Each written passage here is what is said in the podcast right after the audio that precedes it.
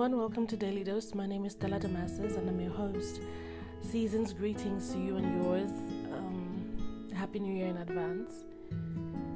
I just decided to hop on today to say hello, to tell you guys how much I appreciate you um, for sticking with me from the time I started Daily Dose. Some of you have been there from day one till now. I'm just very grateful to those who played a role in my life whether directly or indirectly, those who listen to my podcasts or my movies, um, who became my friends, who supported me, who've commented on every post, you know, who've shared my my podcast to other people and all of that. I'm just very grateful. This is me appreciating all of you and hoping for a better year next year 2022 and and I know that it will be great for a lot of us in fact all of us. I'm I'm I'm being positive and positivity has helped me a great deal and I hope you are too. Um, because I know that we know better now. There's so many things that we've learned so many ways we've had to adjust because of the pandemic you know innovative ways to help our businesses to do things in a different way. We're wiser we know better, we're stronger now.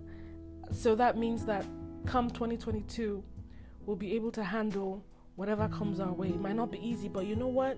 We got this. we got this. I, I like to be positive, and, it, and like I said, it helps. I choose to be happy.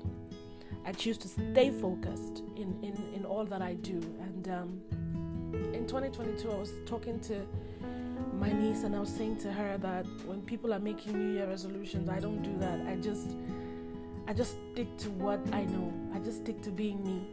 And that helps me year after year. I just have to improve on whatever it is that I've been doing. Just do better. That's as simple as it gets for me. Just do better, you know, and be better. Take better care of myself when the world expects the hustling to take you 24 7 every day of the week, every month, you know, I, I choose to do it different. I will work as hard as I can, but I would rest as much as I can. I would take care of me. I come first. When I'm fine, I can make sure every other person is fine. But when I'm not okay, I can't take care of anybody. I can't help anybody. So I come first my emotions, my psychological state, my mind, my body, my everything comes first, you know. That's that's that's who I have been and that's who I will continue to be. In fact, I will do better when it comes to resting. I will do better when it comes to taking care of myself, taking breaks, taking holidays. I will take more holidays. Yeah. Yeah. A lot of people want to do more work, you know, be more this, more that, which is good but I want to do better than I've been doing. And I, I hope that you out there, you find time to rest, find time for loved ones, make memories. I've been saying this for weeks.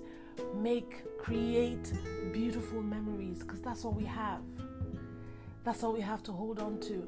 I saw a quote today, and the guy said he noticed that RIP has been trending, rest in peace, has been trending more than I love you. And that really struck a chord in my heart. And I asked myself, how many people outside of my my friends, my loved ones, my kids, how many people do I really say I love you to? I, I try to do that, you know, when I'm responding to comments, but it's still not enough because nobody knows tomorrow.